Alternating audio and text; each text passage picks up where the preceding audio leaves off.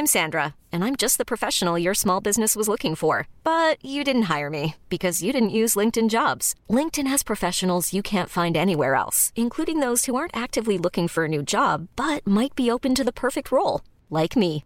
In a given month, over 70% of LinkedIn users don't visit other leading job sites. So if you're not looking on LinkedIn, you'll miss out on great candidates like Sandra. Start hiring professionals like a professional. Post your free job on linkedin.com/achieve today. There's never been a faster or easier way to start your weight loss journey than with PlushCare. PlushCare accepts most insurance plans and gives you online access to board-certified physicians who can prescribe FDA-approved weight loss medications like Wigovi and Zepbound for those who qualify. Take charge of your health and speak with a board-certified physician about a weight loss plan that's right for you. Get started today at plushcare.com slash weight loss. That's plushcare.com slash weight loss. plushcare.com slash weight loss. Vi är sponsrade av Joina som är ett nytt spel för dig som är över 18 år från Folkspel. Folkspel är ju föreningslivets ideella lotteribolag. Ni känner alla till Bingolotter och Sverigelotter som har tjänat ihop 17,5 miljarder till föreningslivet sedan starten 1991.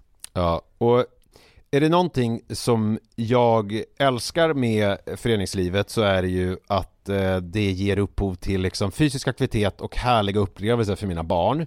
Det som är mindre eh, positivt är ju alla dessa högar med olika saker som man förväntas göra som föreningsförälder. Eh, jag vet inte hur många gånger jag har haft olika typer av lotter, tidningar eller andra grejer som ligger hemma och som jag tappar bort och som sen ska säljas. Det är godis, det är bullar, det är, ja, det är som sagt lotter och sen så slutar det alltid med att jag får hosta upp själv ur egen ficka för att jag har tappat bort allting och det blir ett himla krångel och meck. Det här kanske säger mer om mig än om själva eh, den här verksamheten. Men det är i alla fall ett problem för mig. Därför så älskar jag tanken på eh, Joina. Eh, eller vad säger du Manne? Ja, det här är alltså ett lotteri där man signar upp sig på, eh, på, på en prenumeration eh, där man har chansen att vinna varje vecka. Så föreningsbarnet då eller föräldern säljer en prenumeration till någon och varje månad då så tjänar föreningen pengar. Eh, väldigt, väldigt smidigt och man behöver inte hantera några fysiska pengar eller något sånt. Och det är också såklart eh, ett kul spel som man dock såklart måste vara över 18 år för att spela. Så om du eller din förening vill veta mer så gå in på folkspel.se joina med y och läs mer om det här smarta. Ja, det ska jag verkligen göra exakt just nu. Tack så mycket Joina. Vi är sponsrade av Länsförsäkringar. Det är vi. Eh, Jag har ju ett eh, problem i livet och det är ju att jag eh, rent ekonomiskt är något av en fuck-up. Jag både tjänar för lite pengar och jag gör av med för mycket pengar. Och jag, det finns ingen framförhållning, det finns inget sparande till mig själv, det finns ingen pensionsgrej som är så många eh, som lyssnar skulle sätta eh, kaffet i, i vrångstrupen eh, när de förstår Ja, de gör det nu. Ja, när de förstår hur illa ställt det faktiskt är. Däremot så har jag lovat mig själv att jag ska inte låta den här ekonomiska fuck-uppigheten, som jag kallar den, föras över på mina barn. Eh, this ends now har jag sagt och drag, dragit ett streck i uh, marken Bra. med kolkrita. Uh, tatuerat in ett streck har jag gjort. Uh, och därför så sparar jag till barnen varje månad. Och vi har ett system, jag och Li, att Li sätter in pengar på ett konto varje månad och jag sätter in pengar på ett annat konto varje månad. Livet är föränderligt, löften bryts, men Länsförsäkringar finns där för alltid och kan hjälpa till, då bland annat med Barnspar. Vi tackar Länsförsäkringar för att ni hjälper Nisse och andra att hålla sina löften. Och uh, glöm då inte att Länsförsäkringar kan alltså hjälpa dig med bank, pension och försäkring. Tack så mycket!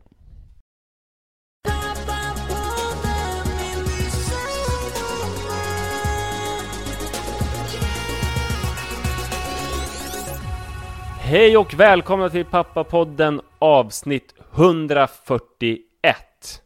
Lennart Nilsson, du vet som har tagit bilder på foster och sånt. Han är en bluff. Nej, ännu mer så. Han är en fake. Under båda graviditeterna har jag tittat på Lennart Nilssons bilder hela tiden. Det är fantastiskt att se fosterutvecklingen med så högupplösta och också väldigt konstfulla bilder. Och när fotograf Fotografiska museet var precis nyöppnat, då låg Iris i magen och den första stora utställningen som de hade var Lennart Nilsson. Så Saria gick där andaktsfullt och tittade på det fantastiska som hände både då på bilderna och i hennes livmoder. Men är fejken att, att du inte har sett storken på någon av bilderna? Exakt, vad fan är storken? Ja. Nej, fejken att jag hörde nu på radio när de pratade om Lennart Nilsson att i princip alla de här bilderna är arrangerade. Det jag har hört, att han hade liksom uppfunnit tillsammans med olika ingenjörer så här, speciella fotogra- f- vet du det, kameror som man kunde föra upp i underlivet och sånt där. Men nu fick jag reda på när jag lyssnade på radio att det var otroligt få sådana bilder. Okej. Nästan alla är på döda foster. Jaha. Och den allra mest kända bilden, den mest fantastiska, det är ju eh, ett litet foster som suger på tummen. Ja, just det. Och det är någonting som man hisnade, alltså den där bilden kollade jag på hela tiden under graviditeten och hisnade inför det faktum att jag har Ett barn i magen. ett barn i magen som ligger och suger på tummen och som är så pass mänsklig. Men då är det alltså Lennart Nilsson som har på sitt bord i någon sån här labbmiljö ett dött foster som han petar in. Han väntar vi tills Rigor Mortis har upphört och sen så petar han in den där jävla tummen i munnen. Och då kan eh, likställdheten upphöra?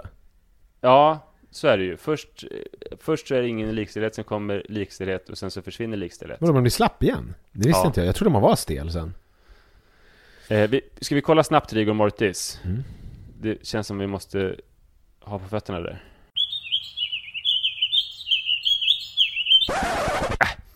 Äh. Eh, det vet fan. Jag, jag vet inte när den upphör. Jag tror att den gör det. Så är det i alla fall med fiskar. Okej. Att de är stela och sen blir de slappa igen. Jag, tror, jag är nästan säker på att det är som människor också. Men alltså då har Lennart Nilsson stått och bara Fan, skulle det inte vara gulligt om det döda fostret sög på tummen? Mm. Det framkommer inte om foster överhuvudtaget någonsin suger på tummen. Nej. Men han bestämde att det skulle vara så. Ja. Jag känner mig väldigt så här dragen vid näsan. Ja. Och att han är en sån jävla supermanipulatör, alltså i tider före Photoshop och sånt. Ja.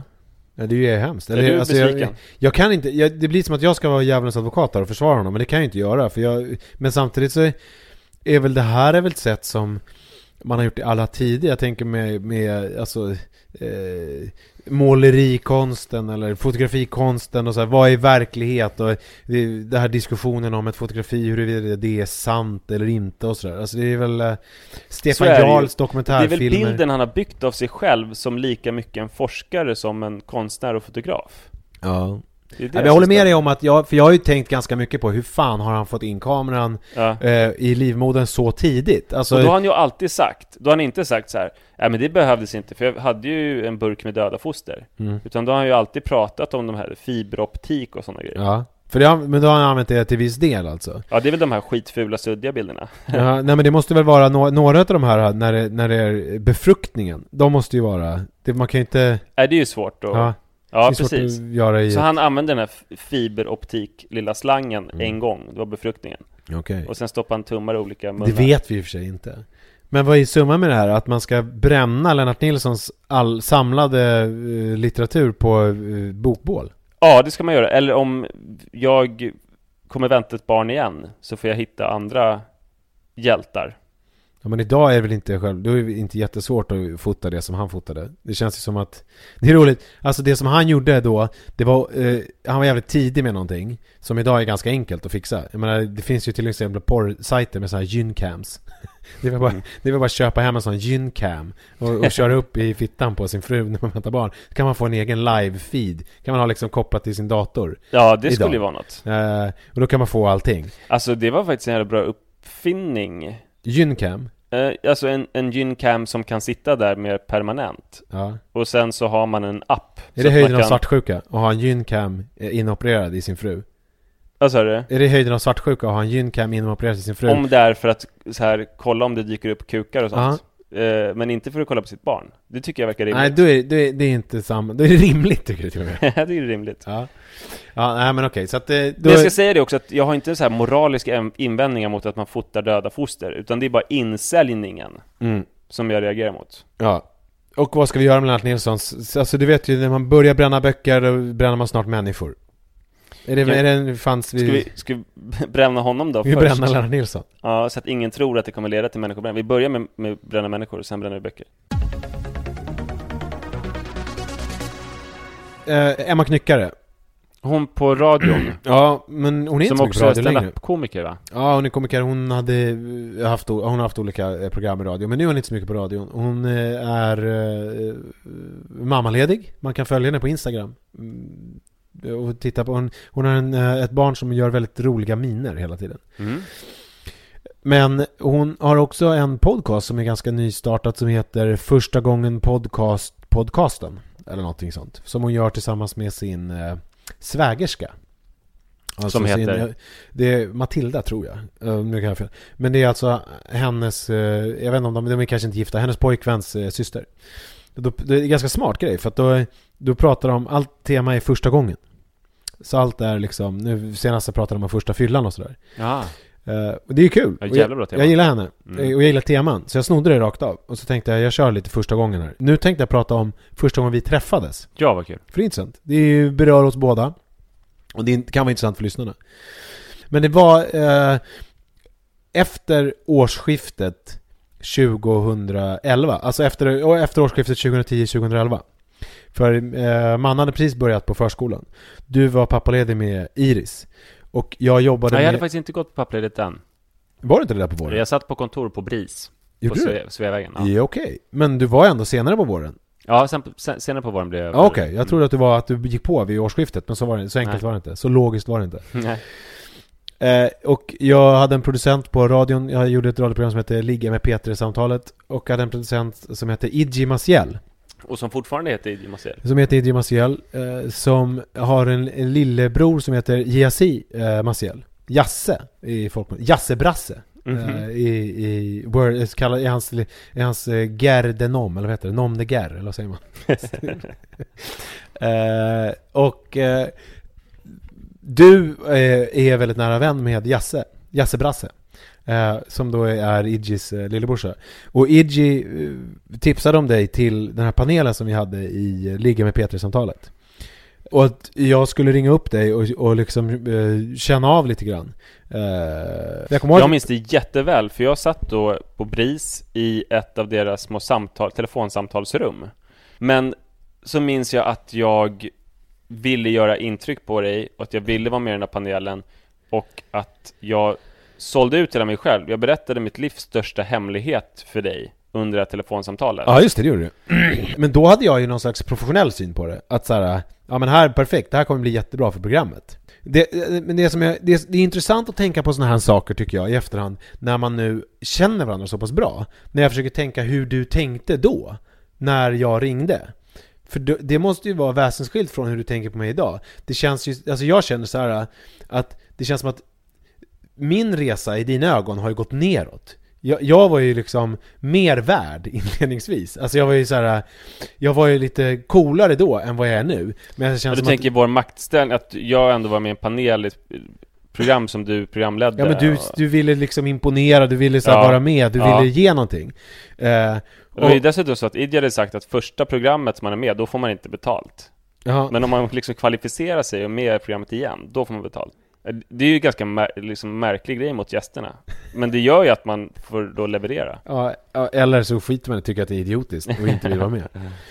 Nej men, eh, och, det, och så tänk, alltså jag tänkte att det liksom var Sådär som det är när det är en förälskelse när man träffar någon Att det är Oftast är det ju någon som är lite pådrivande eh, Förstår du vad jag menar? Ja, och jag tror att det är otroligt viktigt i alla förhållanden att Alltså det allra bästa är om man har en jämn maktbalans som båda vill ungefär lika mycket. Ja. Men det är ju en utopi. Ja. Det händer i princip inte.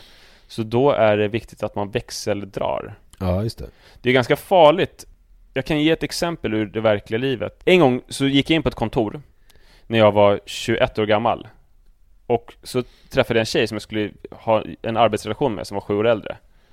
Och när jag såg henne, hon var så himla snygg och cool.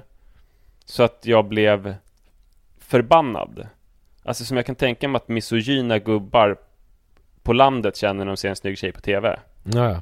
Att eh, jag, de, blev de, liksom... man, de man skickar sina meddelanden på anonymt. där Man, Exakt. jag ska sprätta upp dig Alltså, alltså jag hatade hora. inte henne utan jag hatade ju mig i relation till henne. Att hon var så cool och snygg och att jag var en ful pojke Mm. med dålig hållning. Mm. Men sen, Var det någon namnkunnig person? Nej det var det inte. Nej. Jag, och jag hade aldrig hört talas om henne innan. Men hon var så snygg eh, och så cool och liksom en kvinna av värld. Ja. Sen hörde hon av sig till mig och Mm. föreslog en dejt. Jaså?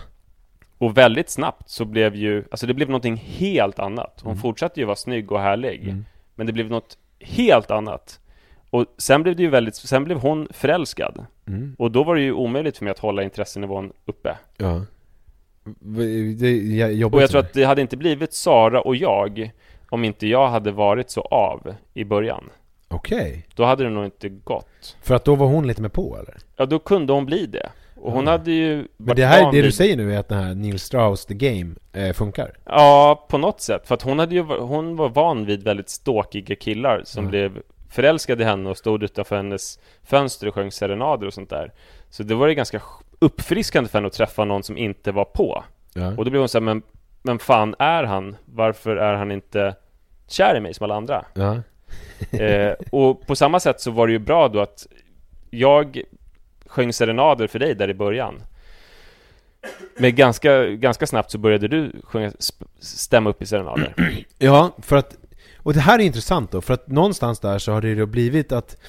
Eh, att jag kände att jag hade träffat, så som jag alltid har gjort, att jag träffade en själsfrände.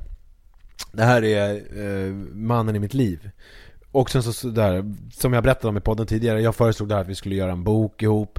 Eh, men sen så drog jag tillbaks idén och, och sa att det blir ingen bok, du får göra den själv. Mm. Eh, för att jag kände att jag inte ville eh, göra som jag gjort många gånger tidigare. Eh, bland annat med Per Lernström till exempel. Det var ju samma, alltså vi började sådär liksom explosionsartat umgicks jättemycket. Och sen så startade vi ju till och med ett så här kommanditbolag ihop och så här, Mm. skulle göra grejer och så. Och sen så liksom så rann det ut i sanden lite grann. Och man känner så här eh, att, att ibland så måste man liksom ta ett chillpill och backa lite grann och se på det utifrån. Mm. Och det var det jag gjorde. Och sen eh, gick sommaren. Och det här tycker jag är intressant, för sen Sommaren var ett hot mot hela vår relation ju. Ja, för att jag var ju bort- borta på Gotland ganska mycket. Och jag kommer ihåg då, alltså du smsade eh, på, i, i slutet av sommaren typ, eller någonting. Och, och, och bara så här, ett vanligt så här, jag känna grattade läget. dig till att du hade gift dig och så också. Ja just det, det var ju den sommaren som jag gifte mig. Eh, och jag kommer ihåg att jag, alltså jag blev Jag är så ovan vid att det händer eftersom jag är alltid, jag har alltid i relationer varit den som är på. Mm. Eh, och det tror jag handlar om att jag inte tillåter någon annan att hinna vara på. För att jag är så rädd eller har sånt kontrollbehov så att jag liksom vill förekomma, eller än att förekomma. Så att jag så här, eh, jag orkar inte vänta en vecka till för att om jag gör det så kanske jag får bekräftat att personen i fråga inte vill vara med mig.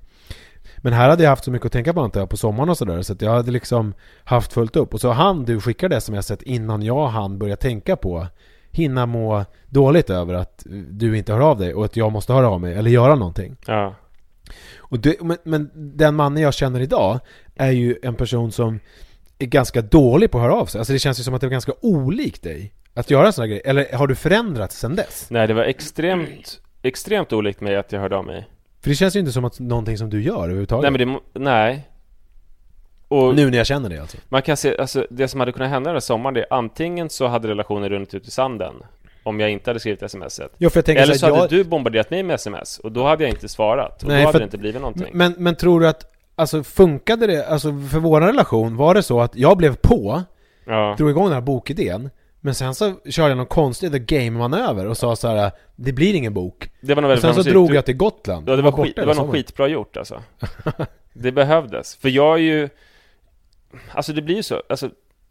Om man är av, Ja, då blir man mer intressant. ja. Så att ofta är relationsdynamiken för mig att folk vill ha, alltså det här låter ju extremt självgott, men det är ju bara, alltså handlar om relationsdynamik, att folk vill ha me, mig mer än vad jag vill ha dem. Ja, Bara för att jag är, det har ju märkt säkert att jag är väldigt mycket ensamvarg. ja. Så jag är liksom inte så beroende av folk. Och blir alltid lite stressad när folk vill vara med mig. Jag är ju tvärtom. Alltså Ja. jag är ju, det är där, jag är ju ensam, inte för att jag är ensamvarg, utan jag är ensam för att jag inte kan hantera människor. För att jag vill för mycket av dem. Jag vill liksom, som en vampyr, bara käka upp dem. Men med dig blir det ju någonting annat. Det är ju något väldigt speciellt att man ses utöver eh, familjelivet och, och det är inte heller att det bara är att man ses och käkar middag och, och dricker en bärs utan det är ju liksom Och inte bara jobb heller. Nej, vi ses, ganska, vi ses ju väldigt ofta. Nu vet jag inte, nu hamnade vi i någonting annat, men jag menar det, var, det första mötet var, eh, alltså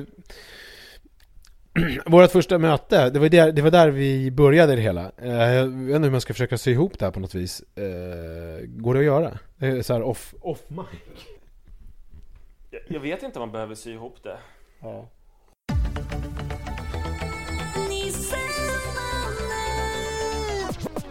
Jag blir så himla glad. Jag pratade ju lite grann om träning i förra avsnittet och då finns det en otroligt eh, härlig man som heter Tim Panini på Instagram. Ja, det känner jag igen. Vi är också flintisbröder han och jag. Så vi har en sån relation.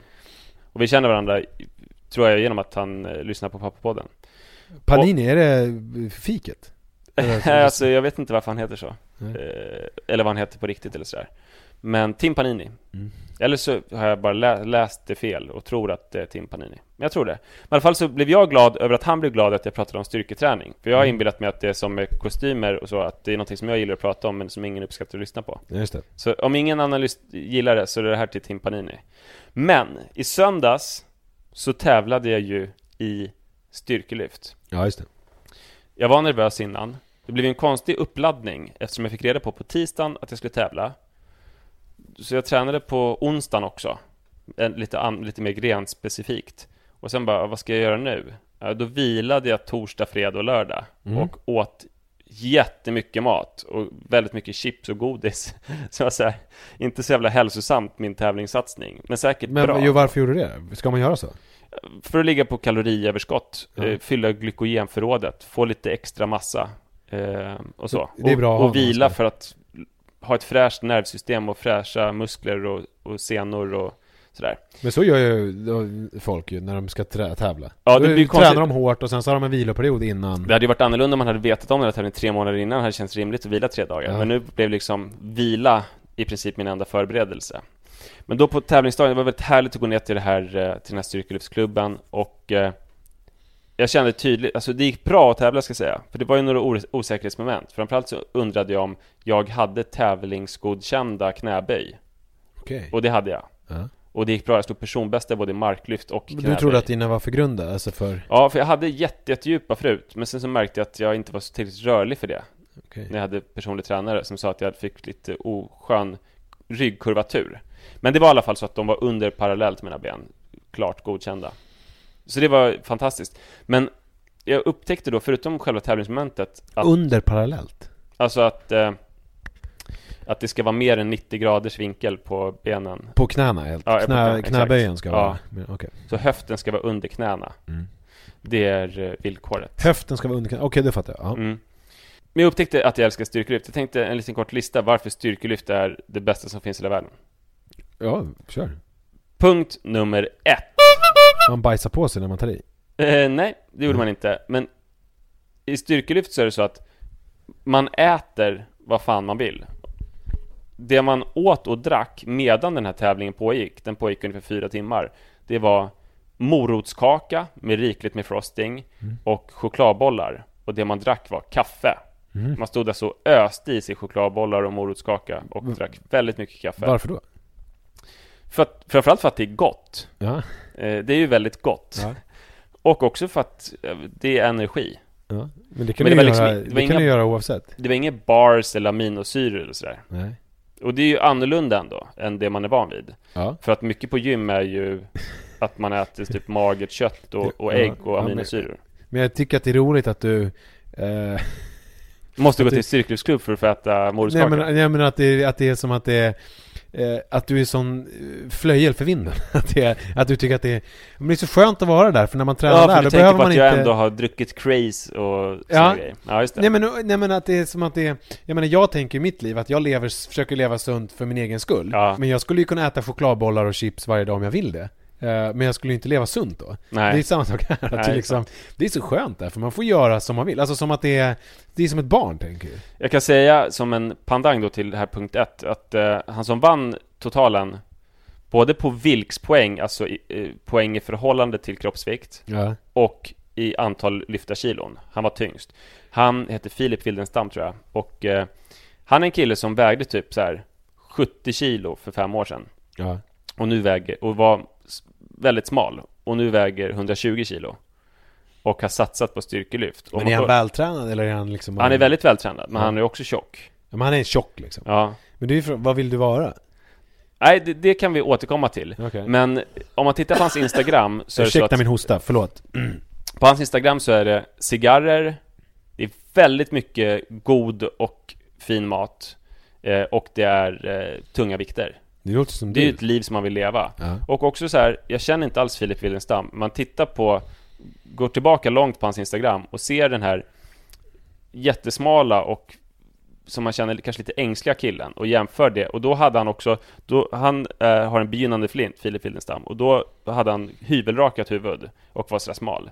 Nu har han låtit det växa ut, det är en professorfrisyr, han är stor, stark så in i helvete, knäböj 250 kilo, är tjock, alltså man och röker cigarr och äter så jävla mycket mat, man bara älskar honom. Alltså vem vill man ha? Den Filip Wildenstam som har hyvelrakat huvud och, eh, och är jättesmal eller den stora, tjocka, starka med professorsfrisyr? Vem vill, ja, Självklart du, den senare. Ja men vem vill man ha, men vem vill man vara? Ja, Det är ju skillnaden. den, den nya också såklart.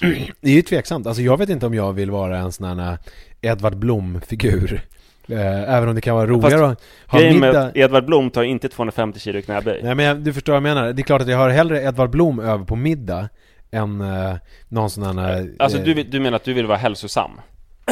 Ja, ja men jag vill, jag vill, jag vill ju Jag vill må bra, alltså jag vill ju liksom Jag vill inte dra det till en excesser åt något håll Jag vill bara, jag vill bara vara helt okej liksom Mm. Eh, Och kunna spela tennis Det låter ju fruktansvärt tråkigt. Jag vill framförallt vilja kunna spela tennis hela mitt liv och gärna dagligen flera timmar utan att det sliter på kroppen.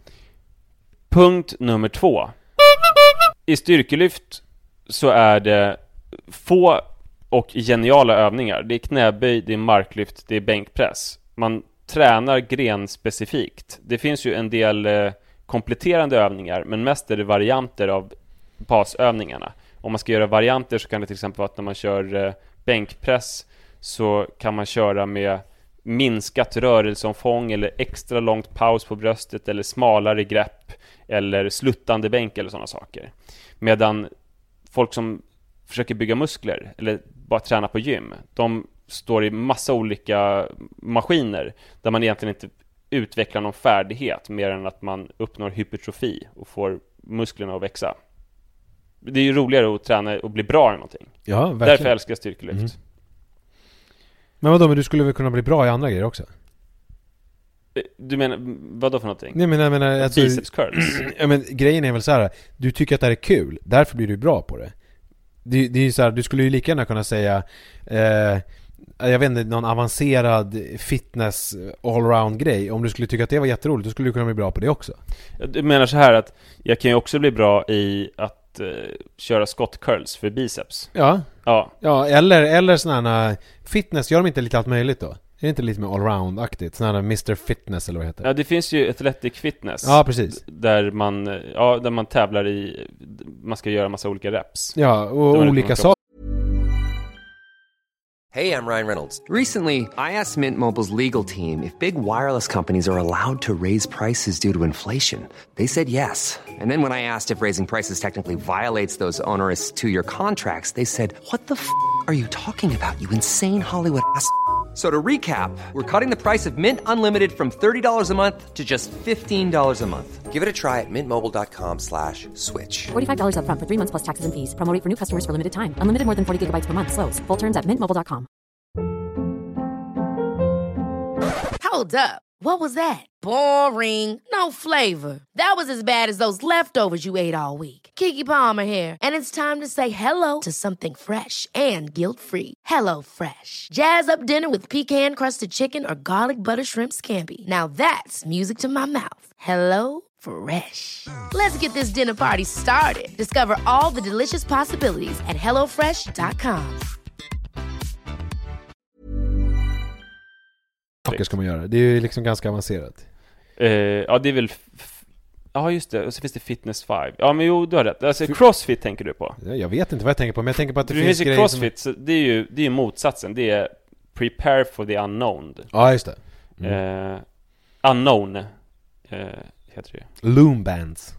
Ja, det kan man, helt plötsligt ska man göra världens längsta loomband-armband och Ja, så. men jag, jag, det som jag säger är så här, alltså jag älskar ju tennis och jag pratar ju alltid om att det handlar om att det är, precis på samma sätt som du säger där, att det finns givet slag i varje situation och sådär. Mm. Men framförallt så handlar det om att jag älskar tennis och därför vill jag ju bli bättre på det. Mm. Men skulle jag vara så här, det finns ju de som älskar cykling och som bara går in för det helt fullt. Ja, men de har ju fel. För det är styrkelyft nu. Ja, är det gäller. styrkelyft. Och Eh, punkt nummer tre. Ja. Det är ju återigen det här med utseendeidealet. Att om man har vistats mycket i gymmiljö, som jag har gjort de senaste fem åren, så är ju den som är bäst, den som mest lever upp till utseendeidealet, är ju den som har mest definierad muskulatur. Ja, just det. Alltså att man ska ha lite underhudsfett. Och det ska vara mycket blodådror och muskler. Som han eh, Ako Rahim. Som Ako Rahim, Mm. precis. Och han har ju varit en förebild för dig. Har du, är det så att du, anar vi tendenser att du har gått från Ako Rahim till Filip, vad heter han? Wildenstam. Ja. Så är det nog, men jag ska säga till Ako Rahims försvar att Ako Rahim är ju väldigt duktig på saker, mer än att bygga muskler. Ja. Eh, han är bra i, i akrobatik och han har ju börjat tävla i tyngdlyftning. Men jag menar utseendemässigt och liksom Mm. vad han har för framtoning. Men han känns ju väldigt så här. Till exempel, hur ser din skägglinje ut idag? Det kan vara intressant att se. Nej, den är väldigt väl. Det där får du ju fixa till nu då. Ja, fast Alltså, jag tävlade, lite när jag mer- tävlade så hade jag ingen skägglinje. Det var Nej. bara för att jag spelade in TV igår. Så då Ja. fick jag gå ur styrkelyftsvärlden en stund. Så att igår blev du, men det här är intressant för att kommer du gå mer mot det här äh, i, i, i din framtoning i pappapanelen i TV4 eller sådana andra, att du kommer vara lite mer vildvuxen?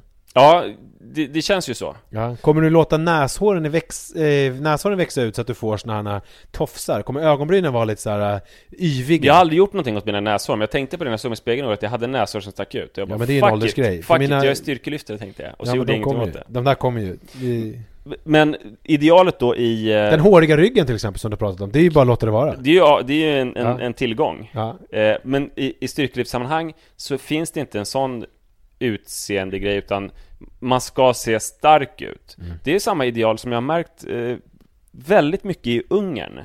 Mm. Så är det, ja, det är klart det finns folk som är bodybuilders och vill ha lite underhudsfetter också. Men det förhärskande mans utseendeidealet där, det är att man ska se jävligt stark ut. Det är ju som- det är ju ryskt också. Det är väl Ja. någon slags central snedstreck östeuropeiskt, europeiskt. För det är ju samma sak när man ser när man är på charterorter där det är ryssar. De är ju alltid, det har vi pratat om ju. De ser alltid ut som att de är typ gamla KGB-agenter men sen så har de typ käkat piroger och druckit vodka de senaste 15 åren. Men och de är jävligt så, starka ibland så brottar de ner en björn. Ja. Och jag, det är härligt tycker jag, att bara äta efter mycket och eh, vilja se tjock och stark ut. Och vildvuxen. Det, jag tror det är bra för mig. Mm. Så därför älskar jag styrkelyft. Ja, så att okej. Så att anledningen till att jag älskar styrkelyft är alltså för att det är ganska enkelt. Alltså man vet vad man ska göra. Man får äta eh, morotskaka och man får ha eh, hår i näsan. En till sak. Det är också att det är väldigt tydligt. Det är supertydligt. Det är tre grenar, det är totalt nio lyft och eh, man ska ta så mycket vikt som möjligt. Ja, det är enkel premiss. Och alla kan också tävla mot varandra genom de här vilkspoängen. Jag tror det heter vilkspoäng. Vet du vem eh, Ingrid Betancourt är? Ja, Farc-gerillans gisslan. Exakt. Hon satt eh, gisslan mellan 2002 och eh, 2008. Eh, Just sam- det. sammanlagt, om det var, vad blir det då? Sex år typ. Fem och ett halvt år tror jag det blev. Eh, nästan sex år. Eh, var ju någon typ av presidentkandidat som blev kidnappad eh, av gerillan och, och har ju beskrivit sitt liv i en bok och, och bland annat en sekvens när hon försökte rymma som är ganska fascinerande. Då eh, kastade hon och en annan eh, i, i gisslan sig i en flod i eh, regnskogen där de var och bara liksom lät sig drivas eh, iväg och det var liksom eh, kantat, det var krokodiler eller alligatorer eller vad fan det heter Och, och, och eh, vet du vad hon var mest orolig för då när hon låg i floden? Nej. Att pirajorna skulle dras till henne för att hon hade mens Ja men det där har jag hört om. Ja, Det är nästan alltså för starkt för att vara sant, känner man. ja Men- men, det det, kanske det, hon säger det själv i den här boken Ja. Och sen så gömmer de sig några dagar eh, vid flodkanten och, och liksom försöker hitta någon civilisation eller någon, någon indianstam eller någonting som kan ta sig an dem. Eh, och så efter, efter två, tre dagar så kommer en, en liten kanot flytande med eh, några bönder med någon korg och de vågar sig till att ropa på hjälp och så kommer de där till land och ska hjälpa dem och då visar det sig att det är eh, medlemmar ur Farc som har klätt ut sig till bönder för att de är på jakt efter dem. Så att de trodde att de var fria men sen blev de tillfångatagna igen. ja. Eh, Men i alla fall, hon beskrivit i, i hur viktigt det är, och det är många andra som har varit i sådana situationer. Eh, Jan Guillou har beskrivit det också när han satt i fängelse eh, ett år där. Vikten av att eh, eh behålla eh, sin värdighet. Eh, att inte glömma bort vem man är. Och, eh, och, och på ett rent handfast vis. Alltså Jan Guillou han tränade ju i cellen. Eh, Ingrid Betancourt, för henne var det viktigt att sköta sin hygien. Och, och att hon inte glömde bort vem hon var. Alltså jag är Ingrid Betancourt. Jag är en eh, person. Eh, jag är en verklig människa. De ska inte få ta det ifrån mig så att säga. Och, och lite så är det ju att vara pappaledig. Eller hur? Att det handlar om att behålla sin värdighet. Att det handlar om att komma ihåg vem man är. Tvättar du snoppen? Ja, det är precis det jag gör. En, en vanlig dag då när jag, när jag har lämnat eh, Manne i skolan, om det är jag som gör det då, som det har varit de senaste dagarna, med Jojo när jag kommer hem. Att jag då inte liksom Eh, för då har jag ju inte gjort i ordning mig så mycket eh, När jag liksom, jag har mest borst, borstat tänderna bara. Men att jag inte då drar igång någon slags dagsrutin med eh, eh Joel När jag typ fortfarande har sovkläderna på mig fast bara någon jeansbyxa ovanpå det. Utan att jag går in på toaletten, jag gör min, eh, antingen tar jag en dusch eller om jag har duschat nyligen så jag till att tvätta mig. Och då är det liksom intimhygienen. Det är också mina olika jävla utslag i hårbotten att ta hand om dem. Och att jag gör Gör du mina- dina övningar? Ja, att jag gör mina övningar, gymnastikövningar. Men kan, redan här så har jag en liten invändning eh, och det är ju att du har en bebis som älskar livet. Ja, och som finner sig i allt. ja. Sk- Skulle det här, hur skulle du hantera det här om du till exempel hade en kolikbebis som krävde att bli buren hela tiden? Det är ju ett jätte, det är ju ett jätte Det, det är ju lätt för dig, alltså för det är ju som att du är ju då inte Ingrid Betancourt utan du är ju mer Jan Guillou. Fast Det jag, här, jag, jag, föräldraledigheten är bra för ditt yrkesliv, Mm. du har det jävligt soft, alla interner är snälla mot dig. Men det är nog ett fängelse, Ja, förstår du vad jag menar? Men det är ett fängelse som inbjuder till intimhygien och bokläsning och eh, så. Ja men det är ändå ett fängelse Ja, Och det handlar om att behålla min värdighet ja men du är, jag- väldigt, du är väldigt mycket Jan Guillou här. Ja och men, och, men och kanske måste- att om man har en kolikbebis så är man Ingrid Betancourt. Och jag tror, alltså det, det var ju som, jag har ju till exempel duschat samtidigt som han gråter Ja. Det har jag gjort Alltså att han, att han, för att han är ju som, han är ju som vanliga bebisar att han är i behov av viss närhet Okej, om vi säger så här då. När han är 10 månader Mm. och in, inte kanske går, men ställer sig mot saker och ramlar omkull och slår i bakhuvudet. Eller sitter Och och, drar av sig strumpan och när han gör det så när han får av strumpan så slungas han bakåt och ramlar och slår i bakhuvudet. Ja, Så att han är en fara för sig själv. ja just det Hur, vad har du för strategi då? Hur ska du lösa din gisslansituation då?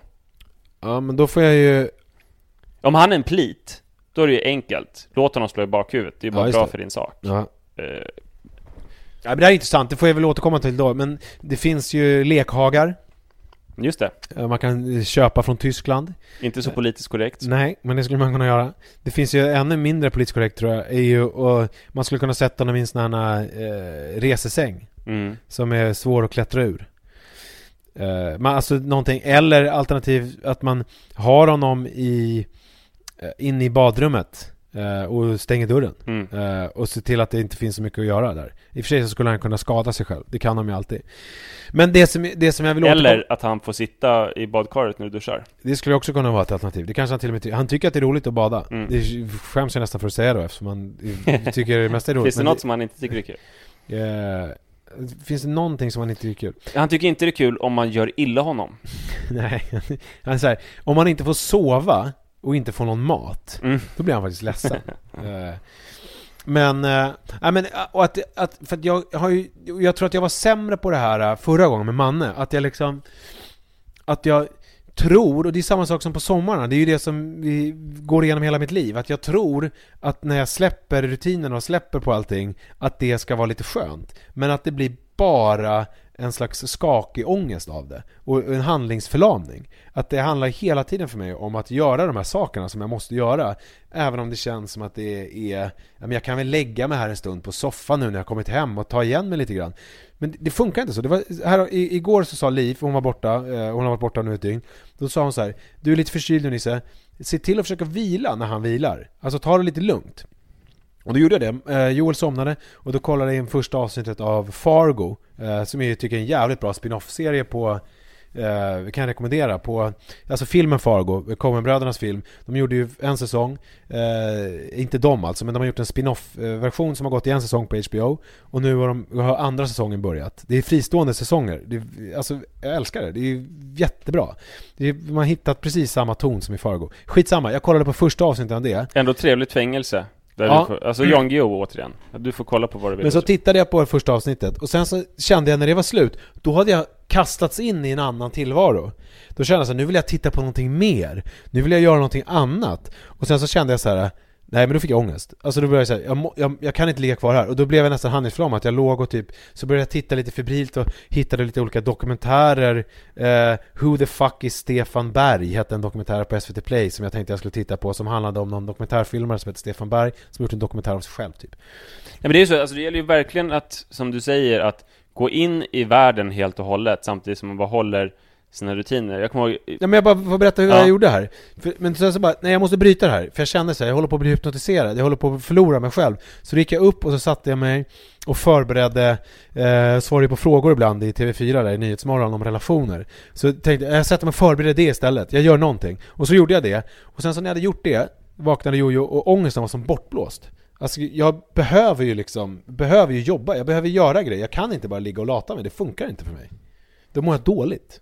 Ja. Första gången som jag hade kontakt med ett eh, barn, lite längre, det var när jag var barnvakt åt min, en av mina systerdöttrar, Hedvig.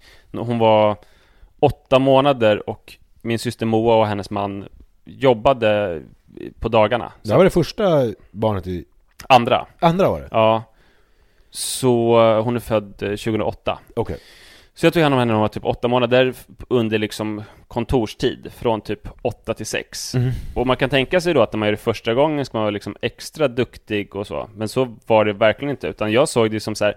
Jag ville först kolla på Nyhetsmorgon Mm. och sen ville jag kolla på dokumentärer. Jag ville kolla på, jag kollade på Snickeriet. Jag lever ett stilla liv. Jag var raggare en gång i tiden va. Jag har haft långt hår va. Gick till ryggen va. Jag har haft skinnstövlar och läderbyxor och åkt raggarbil va. Ja. King of Kong. Well, Donkey Kong, without question, is the hardest game. That's a tough machine. People think that the machine is possessed. The average Donkey Kong game doesn't last a minute. It's absolute brutality. Ja, Plötsligt i Vinslöv. Det är likadant om jag skulle ta den här steken. Va? Jag kan ta det exemplet. Va? Fan alltså, jag klarar inte att steka de här. Va? Jag kommer att bränna vid dem. Nej då. Ja, det var Jävligt bra. Humoristiska dokumentärer. Ja, otroligt bra dokumentärer också. Ja. Alltså om hon grät så blev ju det ett jobbigt avbrott i mitt dokumentärmaraton. För Ja. jag hade inte, jag tyckte det var kul att ta hand om henne och gosa med henne, men det var så här, mitt liv ska levas och sen Ja. så får jag ta hand om henne mellan varven liksom. Ja, det är motsatsen till hur du är som förälder idag. Och sen när jag blev förälder med Iris, då blev det ju tvärtom, att jag gick helt och hållet i hennes liv. Mm. Så att de första två veckorna gick jag ner sex kilo för att jag glömde att jag skulle äta och sådär. Och då andra föräldraledigheten så hittade jag fram till någonting som är det du beskriver, att, det, att behålla hållpunkter från sitt eget liv men samtidigt gå in i barnens liv så. Fast å andra sidan, din andra föräldraledighet så jobbade du ju ännu mer än vad jag gör nu. Ja, jo. Du, du, jag vet inte, var det ens en föräldraledighet? Det var mer såhär, du, du och Det var Rut. såhär Elaine Bergqvist. Ja, du och Rut var på jobbet Jag var en karriärmamma. Aha. Men om vi Alltså tänker då på gisslan situationen Ja. Hur ser framtiden ut? Kommer Ja. du bli fri? Är det önskvärt? Jag kommer ju bli befriad av barnomsorgen eh, i, i Stockholms stad. Du kommer komma med någon slags eh, insatsstyrka och, och, eh, och befria mig. Och då får vi hoppas att pirayorna inte känner din ångestsvett och äter upp dig. Jag var nyligen på en middag. Till bordet hade jag Salong Betong-Danne. Salong Betong är ju den här kända, eller de kallar sig själva ökända, tatueringsstudion i Högdalen med Danne, som jag träffade då, och Bleckan. Och Bleckan är tatueraren och Danne är PR-snillet bakom det hela. Och de, det var ju en eh, SVT-serie om dem och sådär. Det måste ju vara Sveriges mest kända tatueringssalong.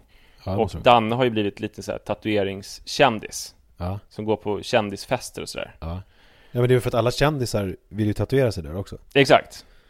Och eh, jag har aldrig träffat honom förut och tänkte att det kommer att bli lätt att ha honom till bordet. Han hade med sig sin fru också och sin dotter. Och det kändes som att det skulle bli lätt för att jag vet tillräckligt mycket om Danne och jag har gemensamma vänner med honom och sådär. Så att jag började bombardera omedelbart honom med gemensamma referenspunkter för att vi skulle få igång ett samtal. Smart. Till exempel eh, Ja, du känner ju den och den Och på allting som jag sa Så svarade han Ja Och sen kom det inget mer Nej. Så jag jobbade som ett jävla djur Ja, du trampade vatten. Ja, Ja. men hela tiden bara Ja Och så vände han sig bort Mm. Och Efter den här middagen Men så hade kände- han, eh, pratade han mycket med sin fru? Hade de ett Ja, och livligt de samtal? liksom förde ett eh, nästan viskande samtal Så att jag inte skulle kunna komma in i det liksom. Så att eh, jag var ganska ensam där vid bordet kan man Ja. säga Var Ja, det bara ni tre eller? Nej, sen hade jag två killar till höger om mig Ja. Som var trevliga och som svarade mångordigt på mina frågor Men de var barndomsvänner, så de hade ju ändå haft trevligast utan mig Ja, ja. Så de gick med på att konversera med mig Men sen när jag gick så tyckte de så här, Gud vad skönt, nu kan vi äntligen prata om vår gemensamma uppväxt och sådär Så att det är ingen som ville ha mig vid det där bordet alls Och det var Jo. jobbigt för jag hade tänkt innan så att Okej, nu ska jag gå på middag Det känns Men det var, jobbigt det var ensam bjuden, det brukar ju vara plus en på här grejer. Ja, nej det var bara jag Men det är ju jobbigt, det skulle jag, varför, varför får man inte ens ta med någon? Danne hade väl då sagt att jag tänker ta med min fru och dotter Ja. Medan jag inte sa något sånt Nej. Inför den här middagen så kände jag som jag alltid känner inför sociala evenemang att det här ska bli jävligt jobbigt. Eh, Men jag tar mig dit. Jag kommer ju ha kul där. Man ångrar aldrig att man tränar Man ångrar aldrig att man går på fest Man ångrar aldrig att man knullar Typ. Eh, Fest tycker jag man kan ångra. Ja, alltså de där två första grejerna, alltså knulla och träna eh, ångrar man sällan, men det, fest håller jag inte med om. Nej, för det var ju det jag gjorde efteråt. Det Ja. kändes obehagligt när jag gick därifrån Eftersom ingen vid mitt bord ville ha mig där. Och jag tyckte då att Danne var en väldigt otrevlig människa Just det. Vi kan säga att det är scen ett i min berättelse Ja. Scen två, det är att jag förra veckan var på Yasuragi i Hasseludden, ett spa, badhus med Sara. Och eh, först åt vi frukost, sen fick vi en badintroduktion. Då berättade en kvinna hur man gjorde när man badade där. Det fanns en japansk tvättritual. Man sitter på en pall, man baddar in sig med en liten tvättlapp och man häller hinkar med vatten över sig. Vet du vad jag, enda jag har tagit med mig av restaurangen, jag ska vara där Det är ju att japanerna tvättar sig innan de börjar basta och sådär Och Mm. det gör jag alltid också jag ser Mm. till, För det är ju inte någonting som man är van vid här uppe I det här gudsförgätna landet Men innan jag bastar så ser jag alltid till att vara helt ren Att jag har tvättat håret och liksom hela kroppen med tvål och sådär Så att jag är, är ren Till glädje för din omgivning. Ja men det, det känns ju fräscht liksom Men när vi eh, hade fått den här den här introduktionen så hade vi Typ 16 minuter kvar innan vi skulle vara på lunch, Sara och jag. Och vi hade varit på behandling innan så vi hade inte hunnit bada någonting. Vi var väldigt badsugna.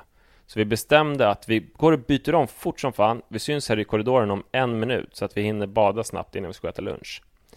Problemet var att när jag kom in i duschrummet och skulle duscha inför badet Så var det en man med som hade varit på badintroduktionen.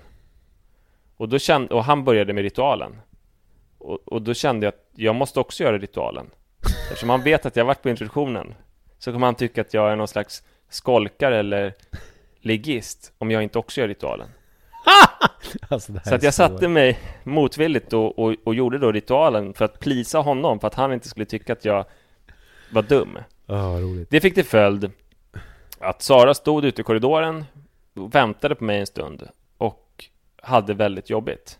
Ja, Så man kan säga att jag prioriterade då den här främmande mannen framför min fru. Och vi hann inte bada tillsammans före lunchen. Och så kom jag fram till att det här är mitt, alltså mitt, mitt problem i livet, det här var då scen två, scen två av två. Mitt problem i livet är att eh, jag, in, att jag är så lite som Salong Betong-Danne. Mm. För att jag avskydde honom efter den här middagen. Jag tyckte han var så himla otrevlig. Men jag är helt säker på att Salong Betong-Danne, han skulle gått ut till sin fru. Han skulle inte göra den här tvättritualen för att tillfredsställa en främmande man. Han bryr sig inte om hur han uppfattas, utan han har kanske, kan jag tänka mig, tio stycken personer som är väldigt nära honom och som han gör allt för. Men om man är så här känslig för hur omgivningen ska uppfatta en, med tidningar på kaféer eller med tvättritualer på Yasuragi, då kommer man svika sina allra närmaste. Ja, ja, ja verkligen. Och det är ju trots kommer allt så mycket viktigare att vara lojal mot sina närmaste än att tillfredsställa någon med att utföra tvättritualen korrekt.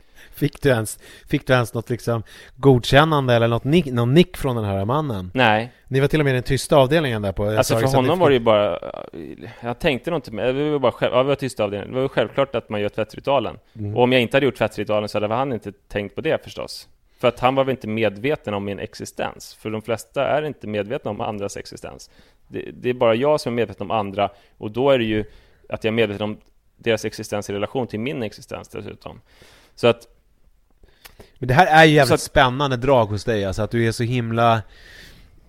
Eh, Alltså du bryr dig ju inte om andra människor på ett sätt, men sen samtidigt så gör du det så jävla mycket. Jag tycker det är konstigt alltså, för där är ju vi helt olika. Jag hade ju, jag hade ju skitit fullständigt, jag hatar den här tvättritualen.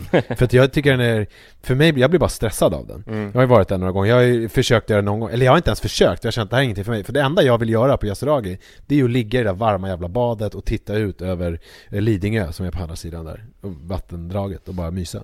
Men det jag kommit fram till nu, mitt löfte till mig själv och till mina nära Det är att jag ska bli mer som Salong Betong-Danne det, är- det du Ja, och min om familj har du- att se fram emot. Om du i det lägger in att du ska bry dig mer om din familj än om en random person i Yasuragi i duschen så håller jag med dig. Men om det eh, innebär att du blir en douche mot folk du inte känner eh, så tycker jag inte att du ska... Kan, jag, jag hoppas att det här inte innebär att jag måste bli en douche mot folk Men det kanske ändå är bättre Alltså, för det jag kom fram till då Under middagen så kände jag att jag är en bra person och Salong Betong-Dan är en dålig person Mm. Men det jag kommit fram till efter den här Yasuragi-incidenten Det är att det är han som är en moraliskt högstående person Medan jag har en väldigt låg och tvivelaktig moral Nej men det säger du ju, det, det, det tycker jag är att göra själv orättvis. Alltså, när man är på ett sånt där evenemang eh, som det där är, en offentlig middag där man är bjuden till, man får maten och man sitter med folk man inte känner. Då tycker jag att det, då handlar det om allmänt hyfs. Att man eh, konverserar eh, sina bordskamrater. Alltså det är ju, det är ju, det är ju ett sånt typ av sammanhang. Eh, så där tycker inte jag att Eh, jag tycker inte att du nu nästa gång ska gå dit med Sara och Iris och, och liksom sitta och viska med dem och sen så ignorera alla andra runt bordet. Eh, jag tycker att det, det, det är liksom, det hör till att man sitter och konverserar med varandra. Jag håller är med. Om, om vi går ifrån det här med, med att jag har dålig moral och Dan är god Så är det väl så här att han har mycket att vinna på att vara otrevlig. För att jag tror folk, alltså det är en del av tjusningen. Alltså Salong Betong, den ökända Salong Betong ska vara lite farlig. Och då är det bra de lite farliga. PR-mannen är jävligt otrevlig. Alltså det är väl också the game, relationsdynamiken. Att Ja, man vill ha Salong Betong och Danne om man är otrevlig Hörni, tack för uppmärksamheten. Vi hörs igen om eh, en vecka. Och använd hashtaggen pappapodden, för det är det bästa vi vet. Ha det bra. Hej då! Hej.